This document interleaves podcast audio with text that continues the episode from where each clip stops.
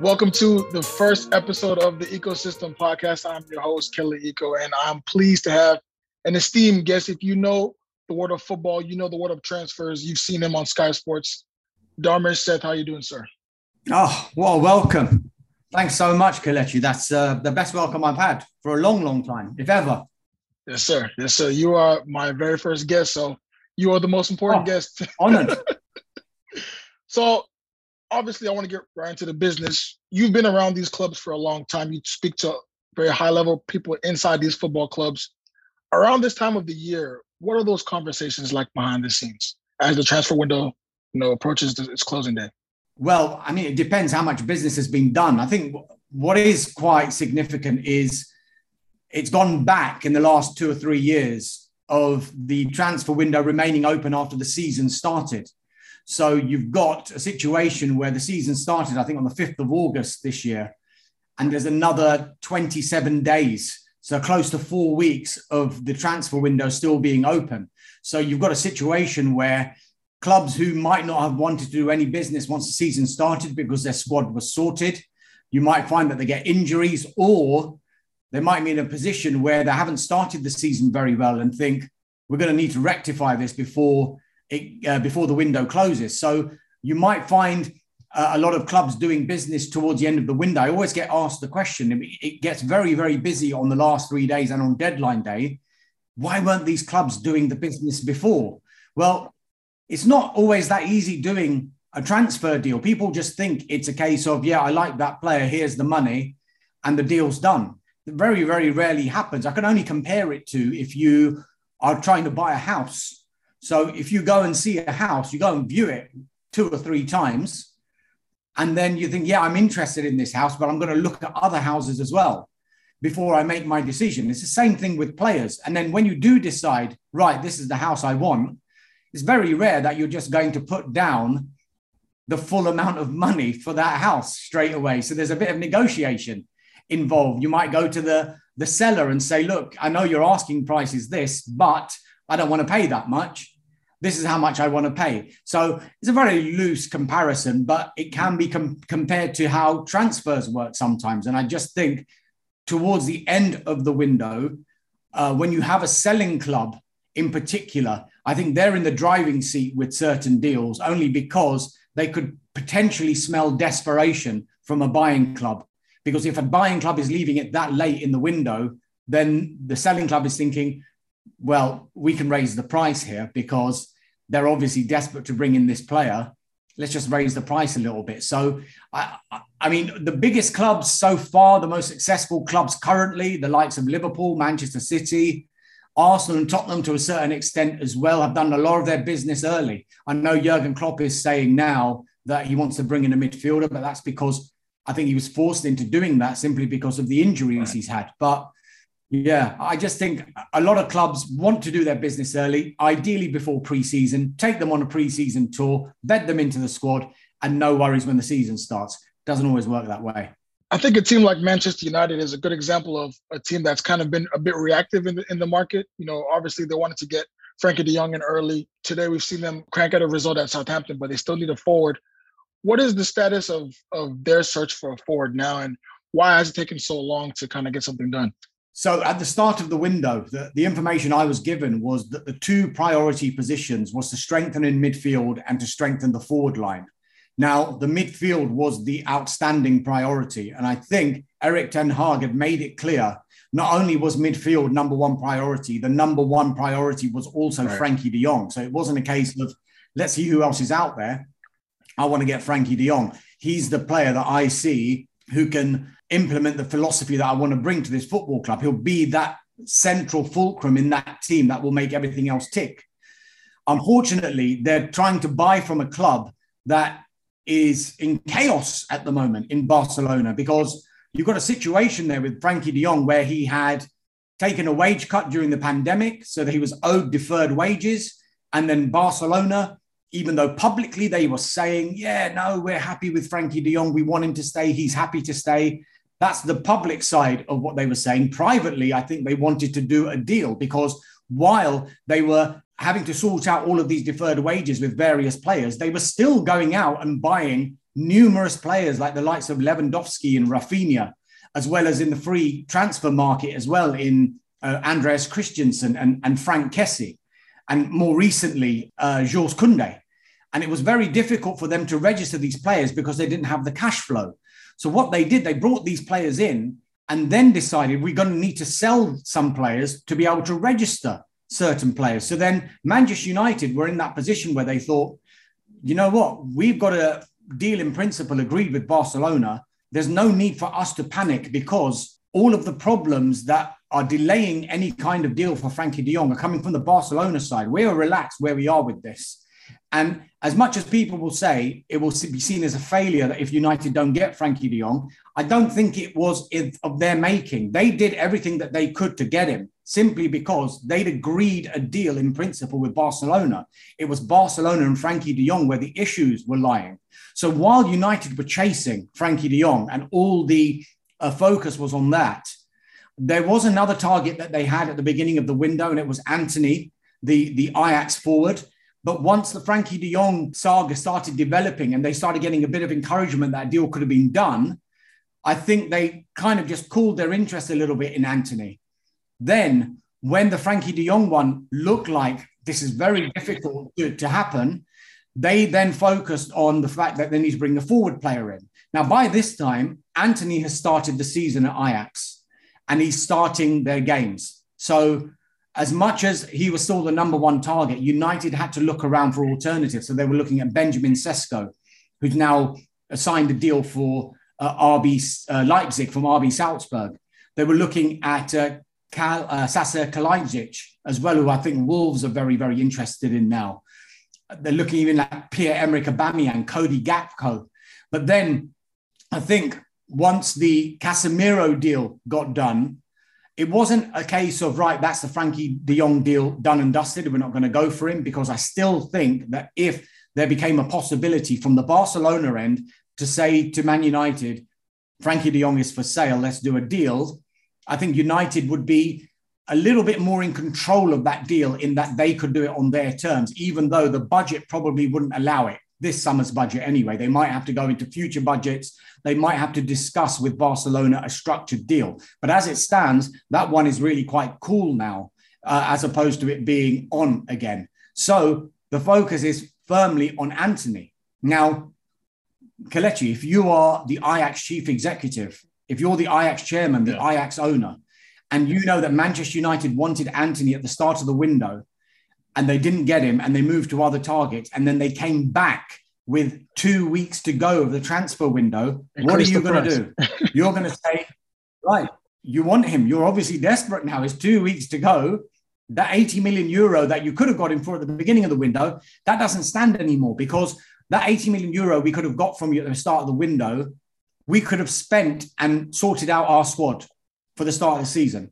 They don't want to sell Antony simply because of the fact that there's very little time for them to get a replacement. But if they were to sell him, it would have to be at an increased price because that would be the compensation Ajax would accept for not being able to bring in a replacement. Because I think their thinking now might be we don't want to sell him, but are we going to get close to 100 million euros or even more than that again for this player, particularly now that Antony is really, really agitating for that move. So, do they now keep a player who obviously wants to leave the club, who is disappointed that 80 million euros and 90 million euros has not been enough to sign him? Or do they say, no, we're going to keep you, you're our player, you're under contract, and then risk him not being fully focused and mentally ready as he hasn't been in the last two weeks when this transfer has, has come up again? And then risk his valuation going down if he doesn't have the season that they expect him to have. So, as much as Man United are thinking we don't want to pay that much money, Ajax as well are thinking we've got to be careful here. We've got to strike a balance. Yes, we can charge Manchester United a bit more, but we've also got to think about the, the attitude of the player. Is he going to be the 100 million euro player that we value him at on September the 2nd if he is still at our club? Or is his mind going to be, I wanted to be at Manchester United? Why did they not let me go? So that's where it stands at the moment. United, their mantra throughout the transfer window has been this they will have money available to Erik Ten Hag. They want to back the manager at all times. They want to bring in the players that he wants, but they are prepared to walk away from any kind of deal if it doesn't suit them. Now, some might say, surely they'll walk away from the Antony deal because 80, 90 million euros being rejected doesn't suit Manchester United, obviously. Not quite, because the information I'm given is that the point where they walk out hasn't arrived yet.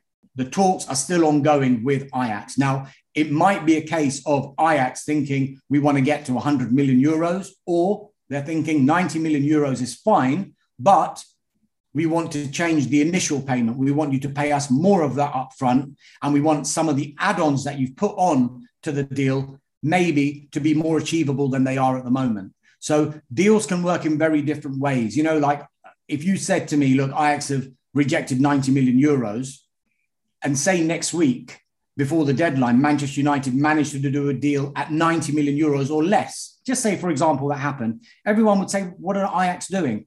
We might not know the ins and the outs of the deal. And that might be a case where United will have paid a lot more upfront and a lot more money is guaranteed to Ajax in a structure and in the achievable add-on. So United, make no mistake, still in for Antony. They've got Cody Gakpo from PSV Eindhoven bubbling away in the background. Doing a deal for both, I'm told, is very unlikely, but not impossible. And way back in the background, but still lurking, is a, a little passing interest in Pierre-Emerick Aubameyang from Barcelona. Now, cynics might say that all of this has become public, the Gakpo deal and the Aubameyang deal, for two reasons. One, Manchester United are genuinely interested and we take it on face value. Or number two, they might just trying to be giving Ajax a little nudge and saying, right, you're not accepting that deal. We've got other options here. We could move on and we could sign somebody else. So it's got to that point. You in, in reference to your first question as well, where the shadow boxing side uh, period of the transfer window that's over. This is business, the business end now, and clubs have got to make decisions. They can stay stubborn as much as they want, but it's a case of brinkmanship now. Who's going to blink first? Speaking of blinking first, can you also parlay that to a Cristiano Ronaldo situation where he's in a situation where he obviously wants to leave the club? Do you see that situation evolving before September 1st, or could he still be on the roster you know, after the window closes? Look, we, if we take on face value what Manchester United are saying, he's not for sale. He's got a year left on his contract and he's got a further 12 months option. Cristiano Ronaldo wants to leave. But if you look at what's happened since the start of the season, Cristiano Ronaldo has come off the bench in all three games, in all four games. Has he come off the bench in all four games? He came off the bench against Brighton. He came off. The, he started against Brentford. Came off the bench very late against Liverpool, and he came off the bench against Southampton earlier on today. Now, if Manchester United had offers on the table that were suitable for them to think, yes, we'll do a deal, I can't imagine a scenario just now whereby they would risk that deal going through because Ronaldo could easily get injured in one of these games. So Manchester United at the moment are obviously not getting the offer that they want. Not that they're welcoming these offers, because as far as Erik Ten Hag is concerned, he's been very consistent from the moment this story came out. It was July the 2nd, this story came out where Cristiano Ronaldo made it clear I want to leave and I want to play Champions League football. We're now coming towards the end of the transfer window, two months on, and there hasn't been an offer that has turned Manchester United's head. That's not to say that George Mendes, his agent, is working tirelessly to try and get a deal done. I'm, I'm, I'm not doubting that at all. But the later it gets, the more you think, right, if United do sell Ronaldo, are they going to have any time to bring in a centre forward? Martial is there, of course. They want to bring in Antony. But realistically, they're, they're now looking at number nines who would be wingers playing in the number nine position. Ten Hag may want that out and out number nine. He had it at Ajax very successfully with Sebastian Haller. He probably sees that as a big option for him to have in Cristiano Ronaldo. I just think that the later this one goes, the more unlikely it is that Ronaldo will get that move. Uh, when it all broke on, on two months ago, close to two months ago, I think everybody's assumption was that within no time at all, a week or so, there would be a move in the offing because George Mendes and Ronaldo wouldn't have made it clear that they wanted to move if there wasn't a deal ready to go. But when you look back on it now, the move that they made by saying that he didn't want to be at the club anymore was actually to drum up the interest. But it's very difficult to get a deal done for someone who's 37 years old. Yes, he's one of the best players in the world. We know that. But also for someone who's on £500,000 a week.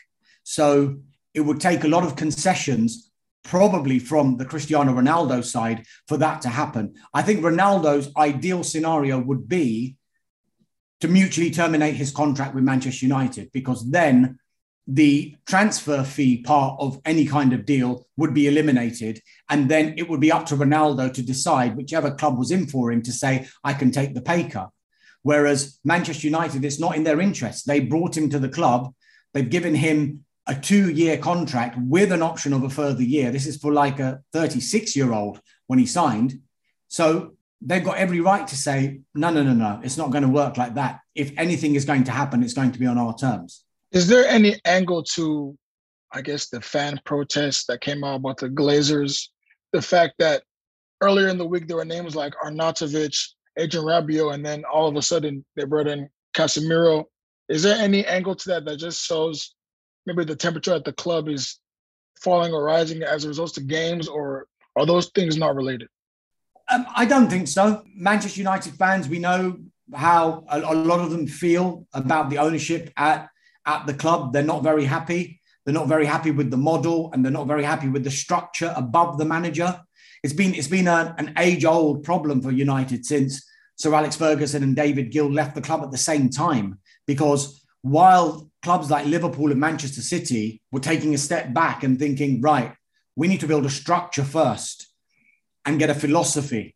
And then we will bring in the players to fit in that philosophy and bring in a manager to bring in that philosophy. It hasn't happened that way for United because when Sir Alex Ferguson was at the club and David Gill was alongside him, I think the hierarchy at United thought, well, this is perfect because we've had so much success with a model like this. This is obviously how football will work, but football's changed. So when David Moyes came in, great manager, but he hadn't managed the club of the magnitude of Manchester United. And what hurt David Moyes as well was the fact that David Gill left at the same time. So what ended up happening, the two people who were running a lot of what was happening at that club in Ferguson and Gill were both leaving the club to be replaced by Ed Woodward, who hadn't done a transfer before, and David Moyes, who hadn't managed a club of that magnitude before. So what ended up happening, United's transfer policy became a bit of a mishmash and they started signing players that were more like the Galacticos model. And let's just throw in loads of big money signings. Let's spend lots of money and let's hope it gels. But I think they've learned now because what's easier? Is it easier to replace a manager or is it easier to replace 10 players who are under contract for five years? It's easier to replace a manager. However, what Manchester United have done is the recruitment of the manager and the players has been very inconsistent throughout the last nine or 10 years because they haven't had that sporting director, they haven't had that structure. And what's ended up happening, all of the managers that have come in since Sir Alex Ferguson, in David Moyes, in Louis Van Gaal, in Jose Mourinho, Ole Gunnar Solskjaer, Ralf Rangnick, they bear no resemblance to the previous manager. Whereas if you look at other clubs like Liverpool and City, they've built the philosophy, they've bought the players, and they're bringing in manager who is going to fit that philosophy. And if the manager starts failing and doesn't get the results, they will bring a manager in who is going to be able to fit in with the players that they've got because they've trusted the recruitment of the players. Whereas United have decided they're going to change the manager. And what ends up happening? I remember on the on the first day of the season, you had a starting 11 where you had players from Sir Alex Ferguson's time, from Louis Van Gaal's time, from Jose Mourinho's time, from Ole Gunnar Solskjaer's time, and from um, Erik Ten Hag's time. You wouldn't get that mishmash in, in all these other clubs. And I think United are trying to change that narrative now by bringing in someone like Murtough and Arnold. Whatever people think about them, they've put those two guys in that structure with Darren Fletcher helping out as well. And in coordination with the manager, the information I get that they're in full alignment about the signings they make. Some cynics, excuse me, some cynics would say all of the players are basically people that Erik Ten Hag likes. And on paper, it does look that way. But I think some United fans are now starting to see, despite those results in the first two games, that Erik Ten Hag is the boss. Harry Maguire, Luke Shaw, Cristiano Ronaldo, you dropped He's got that leadership in him to say, I'm the boss now. I've got the discipline. This is what is going to happen. And now he's bringing in the players that are going to work to his philosophy. And because they've done that, you would expect that if there is short term pain, I don't think United are going to press the panic button. I think they're going to put faith in Ten Hag as being the long term project. Dharmesh, before I let you go, I want to touch on clubs like Chelsea, Arsenal, West Ham, Newcastle what is the latest on on those developments? Because we're seeing teams like Chelsea who are still looking for a center forward. Arsenal could they bring in a, a, another midfielder? I know Newcastle just signed Alexander Isak. What is the latest on those fronts? If we start with Newcastle, I think they're still in the, the market to bring in another forward player, potentially a winger. Earlier on in the window, there was talk of Ismaila Sarr. There was talk of Moussa Diaby from Bayer Leverkusen. Um, the Isak deal that kind of caught everyone on the hop because it emerged within 24 hours. He was holding the shirt up and he was signed. Um, before that, during the week, it was João Pedro who uh, Newcastle United were looking at from Watford, and they put a 30 million bid down. And I don't think the 30 million was what the issue was with Watford.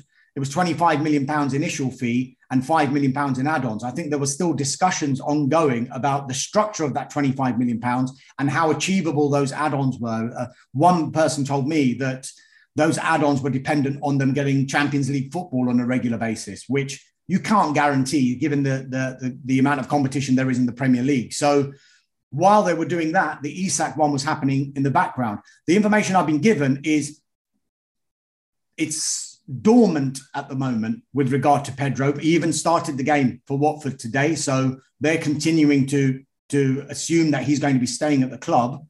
But it's not over, is what I'm told, just because Isak has come.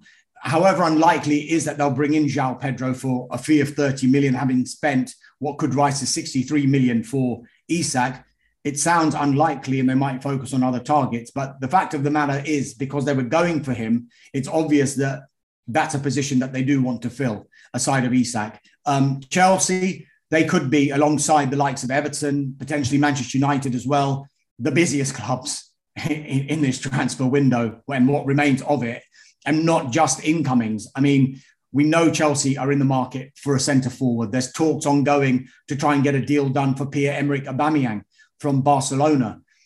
And the, and the, the saga kind of taken a little twist there because I think Barcelona needed to sell Aubameyang to be able to register Jules Koundé. But the noise is coming out from Spain now is that they've managed to do that registration of Koundé without having to sell Aubameyang. But even if that is true, Xavi was asked a question about Aubameyang and he said anything is possible in the last few days. So I think that deal could still be open for a potential uh, signing from Chelsea of Pierre-Emerick Aubameyang. Thomas Tuchel loves him, had him at uh, Borussia Dortmund for two seasons. In those two seasons, 79 goals in 96 games. Phenomenal. Yes, he is a lot older now, but there's a, an understanding and a relationship between the, the pair of them that could work at Chelsea as well. Midfielder, yes, potentially they could go in for one. There was talk of Frenkie de Jong earlier on in the window. The one that looks like it is going to happen and a big, big money, a world record fee for a defender is Wesley Fofana.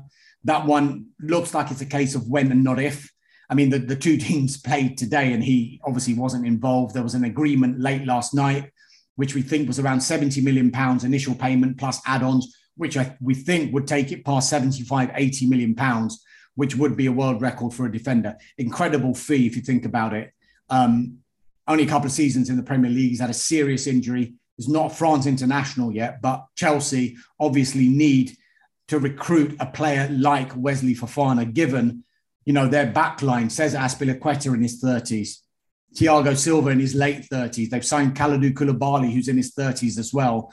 So they need to start bringing in a younger type of player just to, to, to have one eye on the future, but for now as well. And they see Wesley Fofana as someone who could walk straight into that team and, and, and perform. So I think there is a lot of positions that they will be looking to strengthen Chelsea. Definitely the central defender we will see done. The central forward, I think, is very likely. Midfield, uh, that's another matter. And I think they'll have knock on effects as well for potential sales because Marcos Alonso, I think they're looking to, to move him on. Barcelona deal looked on, and I think Chelsea wanted him to be part of the Aubameyang deal. But then that would have had even more problems for Barcelona because if they couldn't register Jules Koundé, they'd have another player in Marcos Alonso that they couldn't register. So I think they just wanted to do a cash deal with Aubameyang and Chelsea. Likes of Ross Barkley, he's still there. Michy Batshuayi is still there. I, I think he's been interesting. Um, Salernitana. The one to look out for as well is Conor Gallagher. He got sent off today against Leicester after 28 minutes. I just wonder whether whether uh, Chelsea are thinking about let's send him on loan and see if we can get another midfielder in. You remember he had a fantastic loan spell at Crystal Palace last season, got England recognition off the back of it. If he's going to talk to Tuchel and say, Am I going to get regular first team football or not? If the answer is no, he wants to get into the World Cup squad for England. He's got a taste of it. If he's not playing regular first team football, that, those are his chances gone. So maybe just one to keep an eye on Conor Gallagher. Uh, with regard to Arsenal, yes, they're in the market to bring in a forward player. Whether that happens is is questionable. Arsenal are, are beginning to behave like Liverpool and City in that they will only do business if it's a long term target. It's not one of these positions where they think we have to bring someone in for the sake of bringing someone in. There's interest in Pedro Neto. Now, if he is a long term target of Arsenal's and they can't get him in this transfer window, which, if you believe what Wolves say, is unlikely because they are steadfast in saying he is not for sale in this tra- in this summer's transfer window, then maybe Arsenal will just say, let's stick with what we've got and then uh, revisit in January or next summer. Nicolas Pepe has left on loan. So that's left Arteta, in his own words, short in that position. So they are in the market for it. I think focus predominantly will still be on outgoing to Arsenal. If they can get one of their long-term targets in on a forward position, then all the better. But I think Hector Bellerin and Ainsley Maitland Niles are, are two other players who you might see move before the end of the window. Thank you so much, Dharmesh. I know this is the busiest time for you, so be sure to take care of hmm. yourself. Mm, nice one, mate. Sorry, just talk, talking your hind legs off there. Sorry. Everything's good, man. Thank you so much. I appreciate this. Mate, let's do it again soon. Take care.